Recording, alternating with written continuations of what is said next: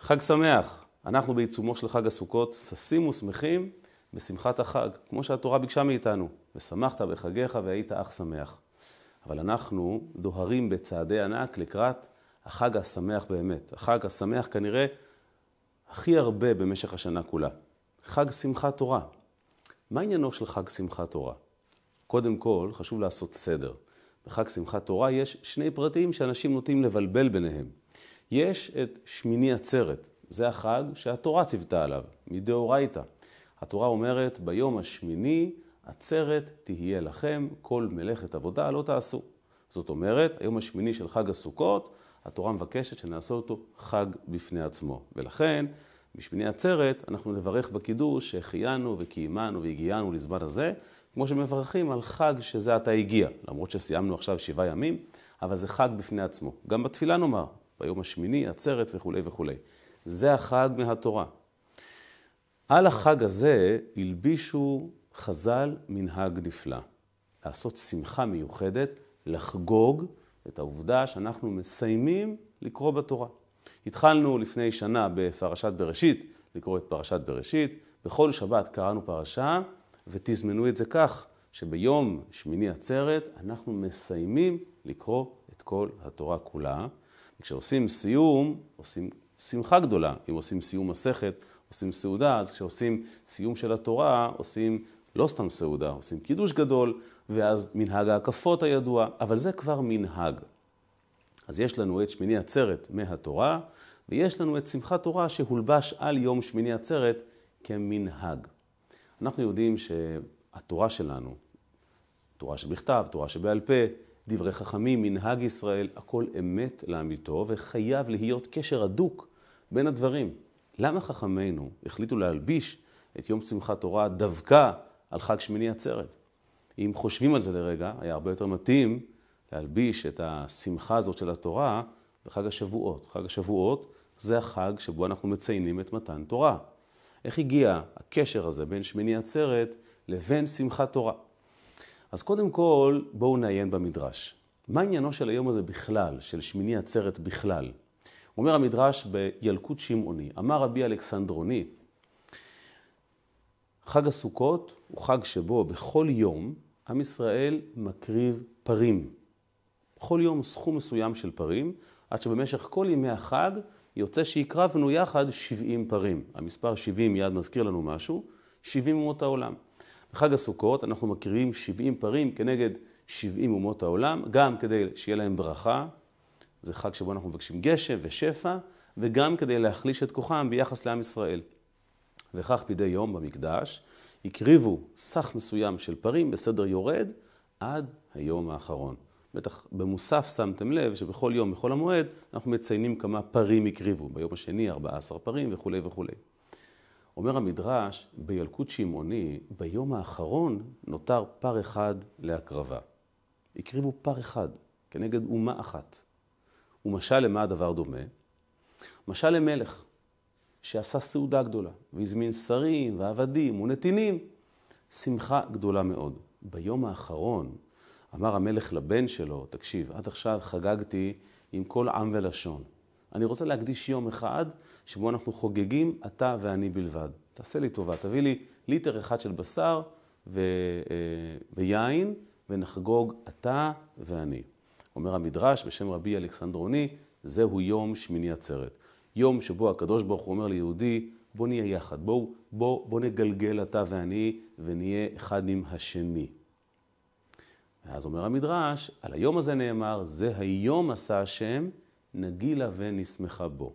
זה היום עשה השם. מיד שואל רבי אבין, רבי אבין, אחד מהאמוראים, זה היום עשה השם, נגילה ונשמחה בו, נגילה במה? ביום או בהשם? זה היום עשה השם. והוא מיד עונה ואומר, נגילה ונשמחה בך, בקדוש ברוך הוא. היום אנחנו מקדישים לשמוח בך. והוא ממשיך ואומר שבך זה בגימטריה 22, שהם כנגד כמובן 22 אותיות, אותיות שבהם נכתבה התורה. זאת אומרת, לפי המדרש הזה, מהו בעצם יום שמיני עצרת? בסיום חג הסוכות, שבו מלבד הסוכה והלולב, בעצם, בעצם, בעצם, היינו עסוקים בטיפול בכל העולם, בבקשת גשם, בהתעסקות עם האומות. ביום הזה האחרון, הקדוש ברוך הוא רוצה שנהיה יחד רק אנחנו והוא, נגילה ונשמחה בך. איך מחברים בין יהודי לקדוש ברוך הוא, איך מציינים, איך חוגגים קשר כל כך הדוק, באמצעות בך, 22 אותיות התורה. התורה היא הרי חלק מהקדוש ברוך הוא. אורייתא וקודשא בריחו, כולה חד. כשיהודי מתאחד עם התורה, הוא ממילא גם מאוחד ושמח עם הקדוש ברוך הוא. ממילא, על פי המדרש הזה, הקשר די מובן. יום שמיני עצרת, יום שבו עם ישראל והקדוש ברוך הוא מתאחדים והיו לאחדים בכוחה של התורה, ולכן לא פלא שהדבקנו והצמדנו, עם ישראל, את יום שמיני עצרת עם שמחת תורה. דרך אגב, סתם מעניין, הפעם הראשונה שהביטוי שמחת תורה מופיע בספרים היהודים הקדמונים, יש ספר קדום מתקופת הראש... הגאונים, מתקופת הגאונים. הגאונים זה, ה... זה, ה... זה חכמי ישראל שקדמו לראשונים. הראשונים זה רש"י והרמב"ם, הם קדמו להם. בין התלמוד הבבלי לבין הראשונים יש את הגאונים, ובזמנם יצא ספר שנקרא ספר החילוקים. והוא מתאר את ההבדל בין המנהגים שנהגו בבבל לבין המנהגים שנהגו בארץ ישראל. מסתבר שבארץ ישראל נהגו לסיים את התורה אחת לשלוש שנים. זאת אומרת, הם בעצם חגגו שמחת תורה אחת לשלוש שנים. אבל בבבל נהגו לסיים אחת לשנה. אנחנו נוהגים, כרוב הדברים, כשיש חילוק בין ארץ ישראל לבין בבל, כבבל, כי היא משנה אחרונה. זאת אומרת, זה המשיך לנהוג אחרי שכבר בארץ ישראל היה פחות אה, סנהדרין, פחות הנהגה, ולכן אנחנו נוהגים תמיד לפי ההלכה, לפי הכלל, שההלכה היא כמו האחרון. כי הוא ידע את המנהגים והוא בירר אותם, והוא טבע דרך משלו, ולכן אנחנו נוהגים בעניין הזה כמו בבל, וחוגגים אה, אה, פעם בשנה בשמחת תורה. נו, אז נהדר, אז הקשר נמצא, והכל בסדר גמור, יום שמיני עצרת, הקדוש ברוך הוא אומר, עצרו, תהיו איתי, רק אתם ואני, בכוחה של התורה. אבל האמת היא שהתשובה הזו לא כל כך מושלמת, כי אם חושבים על זה עוד הפעם, אם הכוח של יהודי להתחבר עם הקדוש ברוך הוא, הוא בכוחה של התורה, אז למה בשמיני עצרת? חג שבועות יותר מתאים. אם רוצים להתאחד עם הקדוש ברוך הוא, בפרט שבחג שבועות אנחנו מציינים את העובדה שהקדוש ברוך הוא בחר בנו מכל העמים ונתן לנו את תורתו, אז הרבה יותר מתאים לחגוג את הבידול הזה מכל העמים ואת האיחוד הזה עם הקדוש ברוך הוא בחג השבועות. אז הרבי אומר שהתשובה נמצאת בפרשה האחרונה בתורה, שאותה נקרא בשמחת תורה. בשמחת תורה נקרא את פרשת וזאת הברכה שברך משה את בני ישראל. משה רבינו, ממש לפני עלותו להר נבו, להפקיד את נשמתו בידי אה, יוצרו, מת מיתת נשיקה מופלאה, מברך את בני ישראל, מותיר להם צוואה רוחנית ונותן להם כוח ועוז ותעצומות. כמובן שהפרשה האחרונה והמילים האחרונות של משה רבינו מקפלות בתוכן עוצמה אדירה ומסר גדול ביותר. והמסר החזק ביותר נמצא במילים האחרונות שאומר משה רבינו לעם ישראל. מה, מה הפסוק שאיתו התורה מסתיימת? הפסוק האחרון בפרשה האחרונה אומר, ולכל היד החזקה, ולכל האותות, ולכל המורה הגדול, אשר עשה משה לעיני כל ישראל. זה הפסוק. משה רבינו עשה אותות לעיני כל ישראל. תראו, משה רבינו עשה המון דברים. הוא הוריד מן, הוא נאבק לטובת עם ישראל בהמון מקרים, הוא הציל אותם מהנחש, מהנחשים שתקפו אותם. על איזה מעשה מדובר פה? איזה מעשה משה עשה לעיני כל ישראל שהוא כל כך דרמטי? בא רש"י, ואומר דבר מעניין. מכל המעשים שעשה משה רבינו, הפסוק הזה מדבר על מעשה אחד ספציפי. אומר רש"י, נשאו ליבו של משה רבינו, על הפסוק הזה לעיני כל ישראל, נשאו ליבו של משה רבינו לשבור הלוחות לעיניהם. מסתבר שמשה רבינו, המעשה שהוא גולת הכותרת, שאיתו פרשת וזאת הברכה מסתיימת, היא שבירת הלוחות, לא פחות ולא יותר. דווקא אירוע לא כל כך משמח. אומר רש"י שנאמר, ואשברם לעיניכם. משה רבינו כבר, כבר העיד, שברתי את הלוחות האלה אל מול עיניכם. ממשיך רש"י ואומר, והסכים הדעת הקדוש ברוך הוא. הקדוש ברוך הוא הסכים לשבירה הזו. מאיפה יודעים שנאמר, אשר שיברת, יישר כוחך ששיברת. אז הפסוק האחרון בפרשה האחרונה, בשמחת תורה, מדבר על אירוע טרגי לגמרי של שבירת הלוחות. זה נורא מוזר, כי אנחנו יודעים שהכלל קובע, תמיד מסיימים בדבר טוב. למה לסיים עם סוף כל כך עצוב? למה זה המקרה שאותו רוצים לציין, בפרט ביום שבו אנחנו חוגגים את שמחתה של תורה.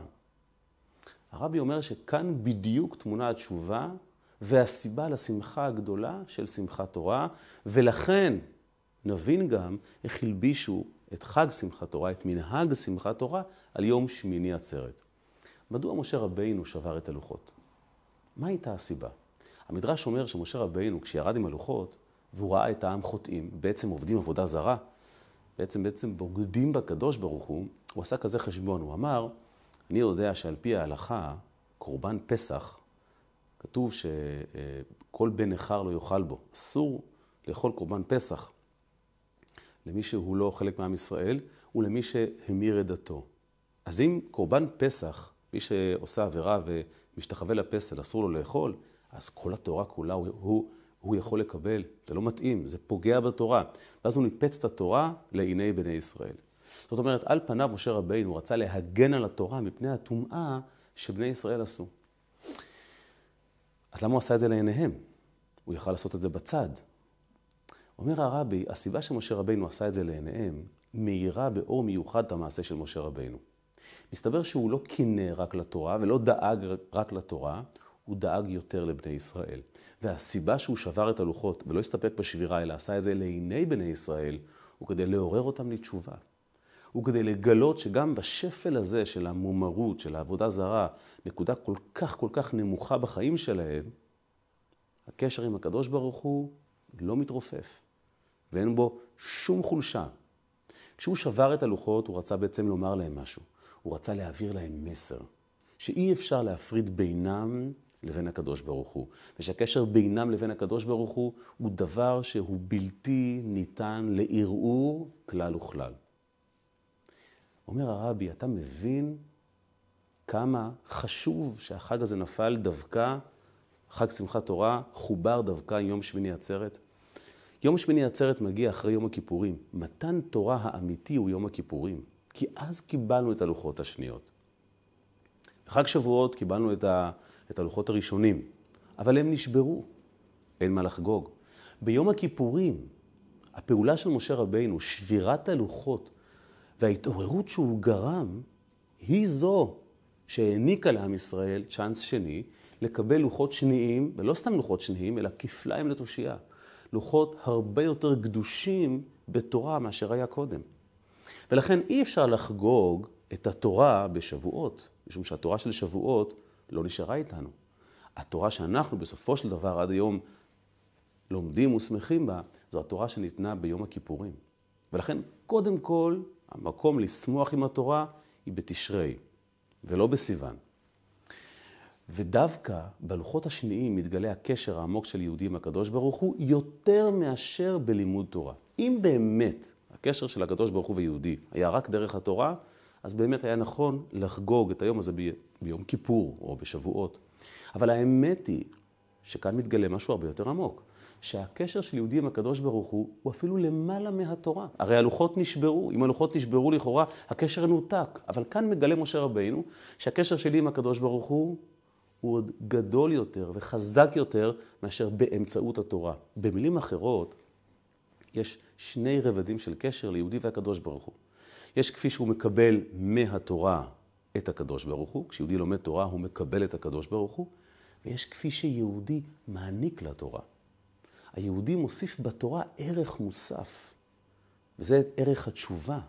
כי תשובה רק יהודי יכול לעשות על דברים לא טובים שהוא עשה. וזה יהודי עושה בכוח הקשר עם הקדוש ברוך הוא למעלה מהתורה. וזה מתגלה דווקא בלוחות השניים ביום הכיפורים וצפונה. ולכן אנחנו קוראים ביום שמחת תורה, בפסוק האחרון, ברש"י האחרון, אתה יודע מה אנחנו חוגגים היום? אפרופו המדרש שאומר קודם, אמר הקדוש ברוך הוא לעם ישראל כמו מלך לבנו, בוא נגלגל אני ואתה, בוא, בוא נקדיש יום אחד ליחסים בינינו, ל, ל, לעצם היחסים בינינו. אין דבר יותר מתאים מאשר לקרוא על הרגע הזה שבו הלוחות הראשונים נשברים, ואפשר לחשוב שהקשר מתרופף חלילה, והנה מסתבר שלא. מסתבר שהקשר לא רק שלא מתרופף, הוא עוד מתהדק באמצעות יום כיפור ומתן תורה מספר שתיים. וזה מבטא את העומק האמיתי של יום שמיני עצרת. את הקשר של יהודי עם הקדוש ברוך הוא בלי אף מתווך באמצע. קשר כל כך עמוק שהתורה זקוקה ליהודי, ולא שיהודי זקוק לתורה. כמו שכתוב לגבי אהבתו של הקדוש ברוך הוא לכל יהודי, כנשר יאיר קינו, על גוזליו ירחף, יישאהו על עברתו. עבר זה כמו יד, כמו רגל. עבר כתוב, זה המצוות, זה התורה שלנו. המצוות נקראים האיברים כביכול של הקדוש ברוך הוא. והקדוש ברוך הוא באהבתו אלינו נושא אותנו על עברתו, למעלה מהמצוות. זה כוחה של תשובה. וזה יום שמחת תורה האמיתי. ועל פי זה מתורצת עוד שאלה מאוד מאוד קשה. רק כאן, רק ב"וזאת הברכה", רש"י מגלה לנו שהקדוש ברוך הוא בעצם אישר בדיעבד את השבירה של הלוחות. וזה נורא מוזר. משה שבר את הלוחות מזמן. יותר מזה, הפסוק שעליו רש"י מסתמך, כשהוא מספר לנו שהקדוש ברוך הוא אמר לו יישר כוח על שבירת הלוחות, אשר שיברת, מופיע הרחק הרחק מאחור, בפרשת כי תישא. עכשיו רש"י נזכר לומר לנו שהקדוש ברוך הוא אישר למשה רבינו את השבירה של הלוחות? עכשיו? בסוף התורה? והתשובה היא פשוטה. רק עכשיו, בסוף ימיו של משה, מסתבר כמה צדק היה במעשיו, וממילא כמה הקדוש ברוך הוא הסכים לזה. כי בעת שבירת הלוחות, השבירה עצמה, האקט עצמו של השבירה הוא לא המטרה. המטרה היא, המטרה היא לעיניכם, לעורר אותם בתשובה. זו המטרה. ומתי זה התגלה? ביום כיפור. ועוד יותר, עם הסתלקותו של משה רבינו. כשהוא אומר להם, אני עכשיו עולה להר נבו, אבל דעו לכם, זה שאני הייתי בתווך וחיברתי אתכם לקדוש ברוך הוא, זה לא עומד להיגמר. זה יימשך משום שהקשר שלכם עם הקדוש ברוך הוא, הוא קשר בלתי אמצעי שלא ניתן לפירוד, ולכן דווקא עכשיו רש"י אומר שהקדוש ברוך הוא הסכים לשבירה של הלוחות. יישר כוח ששיברת, הוא אומר למשה רבינו. עכשיו תראה איך צדקת במעשה שלך. וכהוכחה, הנה, יום כיפור, לוחות שניים ניתנו לעם ישראל, והנה, יום שמיני עצרת, אני ועם ישראל מגלגלים ושמחים יחד, למרות חטא העגל ולמרות הכל. וזה גם הסיבה שיום שמיני עצרת בעצם יש בו שני חלקים. את החג מדאורייתא, ביום השמיני עצרת תהיה לכם, ואת המנהג שהנהיגו חז"ל לשמוח בשמחתה של תורה. שני הדברים האדירים הללו, המצווה מהתורה והמנהג, בעצם בעצם מבטאים את שני הלוחות, את שני סוגי הלוחות. הלוחות הראשונים זה לוחות של צדיקים. עם ישראל היו צדיקים, דבקים בקדוש ברוך הוא מצד מעלתם, וזה מתאים למי שמקיים את המצוות. לכן חג שמיני עצרת מדאורייתא מבטא את שלמות קיום המצווה. הלוחות השניים אלו לוחות של בעלי תשובה. אחרי חטא העגל, אחרי שמשה רבינו מעתיר ביד עם ישראל, עם ישראל עושים תשובה ומגלים את הקשר הבלתי אמצעי לקדוש ברוך הוא. ובעצם, כמו שאמרנו, הם מעניקים לתורה. הם, הם מוסיפים ערך מוסף לתורה, את התשובה שלהם. וזה מנהג. מנהג מהו? דבר שעם ישראל הוסיף מעצמו ליהדות. לא תמצא את זה בתרי"ג מצוות, לא תמצא את זה בהלכה. זה מנהג שעם ישראל קיבל על עצמו, הוסיף מעצמו. זהו הערך המוסף. זה היופי והיוקר של מנהג. ולכן דווקא ביום האחרון של החגים, החג הזה מבטא את שתי התנועות גם יחד. את המצווה מדאורייתא ואת המנהג. את הקשר דרך התורה, שהוא הבסיס כמובן, ואת הקשר שבו אנחנו קשורים לקדוש ברוך הוא, והתורה כביכול זקוקה לנו, כי אנחנו מוסיפים בה מנהגים והידורים משלנו. עכשיו בטח תשאלו, אוקיי, לפי כל זה, למה יום שמחת תורה לא נחגג ביום כיפור? הלוחות השניים ניתנו ביום כיפור. אז התשובה היא שאת הכוח הזה, של הקשר הבלתי אמצעי לקדוש ברוך הוא, אנחנו זקוקים ביום האחרון של החגים. כי עד היום אנחנו די מוגנים, אנחנו קצת בתוך אקלים אלוקי. ראש השנה, עשרת ימי תשובה, יום כיפור, סוכות. אנחנו עדיין תחת מה שנקרא באינקובטור האלוקי. היום האחרון של החגים, עצרת, דקה לפני שעם ישראל חוזר כל אחד לביתו מבית המקדש. עוזבים את הקדושה, משתחררים מחודש תשרי, כפי הביטוי המפורסם, ויעקב הלך לדרכו, חוזרים חזרה לשגרה. אנחנו חייבים איזה בוסט אדיר של כוח שילווה אותנו, שיוליך אותנו. אם נלך רק בכוח התורה, מה יקרה אם בתום כל החגים, פתאום חס ושלום, ניכשל באיזה עניין? מה הכוח שיקים אותנו? איך נשרוד את זה? ולכן, ביום האחרון של החגים, אומר הקדוש ברוך הוא ליהודי, הסתכל לי טוב טוב בעיניים, עצרת, בואו נעצור רגע ונחשוב. הקשר בינינו הוא קשר שלא יכול להיפרד לעולם. הלוחות נשברו לעיניכם להזכיר לכם שגם כשהלוחות נשברים, זה לא מחליש את הקשר. אדרבה, זה פותח פתח חדש לקשר הרבה יותר חזק, לקשר של תשובה. ולכן, אני רוצה שעם זה תלך. עם זה תצא אל החורף. עם זה תצא אל היום-יום, אל השגרה. ולכן משה רבינו אומר את המילים הללו, מזכיר, המילים האחרונות של משה עלי אדמות בתורה הקדושה, זה מעשה שבירת הלוחות. בזה הוא גאה, שהוא חשף קשר כל כך עמוק בין יהודי לקדוש ברוך הוא, שיכול ללוות אותו הלאה, גם בימים שמשה רבינו לא ייראה לעינינו לעיני בשר. גם בימים שהאלוקות לא תהיה כל כך כל כך במודגש בפרונט של חיינו. עם זה אנחנו באמת יכולים לצאת אחרי החגים אל החורף, עם השמחה הגדולה הזו, וזו הסיבה, דרך אגב, שהשמחה ביום שמיני עצרת היא גדולה כל כך. הרי לכאורה, לפי כל מה שאמרנו, היינו צריכים לפתוח את התורה וללמוד אותה, אבל לא. אנחנו משאירים את התורה סגורה ורק שמחים איתה, כי רוצים לבטא שהקשר עם הקדוש ברוך הוא לא מתבטא בלימוד. הוא מתחיל בלימוד בוודאי, אבל היכולת של יהודי והחיבור של יהודי לא מותנית רק בלימוד. זה חיבור עצמי, זה חיבור מהותי שאי אפשר לרופף אותו. נסכם. יום שמיני עצרת הוא חג מהתורה. יום שמחת תורה הוא מנהג שחז"ל הנהיגו. יום שמיני עצרת מזכיר לנו את הלוחות הראשונים, את מצוות התורה, את הציוויים שהקדוש ברוך הוא הנחיל לנו. יום שמחת תורה, המנהג של שמחת תורה וההקפות מזכירים לנו שעם ישראל מחוברים לקדוש ברוך הוא גם למעלה מהתורה, מאוחדים עם הקדוש ברוך הוא בלי שום אמצעי, בלי שום תיווך, עד כדי כך שהם יכולים להוסיף בתורה מנהגים והידורים שונים. וזה יום שמחת תורה. לא לימוד תורה, שמחת תורה. שמחה מבטאת פריצה של גבולות, ולכן קל להתאחד. כי כשאתה מכונס בעצמך ועצוב, אין לך זמן לאיחודים. כשאתה שמח, אתה פורץ את הגבולות של עצמך, ואתה כלי לאיחודים וחיבורים. לכן היום הזה מבטא את שתי התנועות הנפלאות הללו, את ההמשך באמת של שבועות, ואת התוספת המיוחדת של יום הכיפורים. לכן זה יום כל כך נפלא, וכתוב על השמחה ביום הזה, שהיא ממשיכה על היהודי, לא רק אוצרות רוחניים, כל תנועה, כל הנפת רגל ביום הזה, יפה כוחה להמשיך על כל אחד אוצרות, זה הלשון של הרבי הרש"ב, אוצרות בגשמיות וברוחניות, בדליים וחביות. כי כשאתה מחובר לקדוש ברוך הוא, בקשר כל כך חזק וכל כך בלתי תלוי, אפילו לא תלוי בלימוד התורה, כי אתה שב אל הקדוש ברוך הוא בעצם בעצם, יחידה ליחדך, אין דבר שחוצץ ביניכם, ולכן השפע הזה, לכן השפע הזה מובטח לך כל ימי חייך.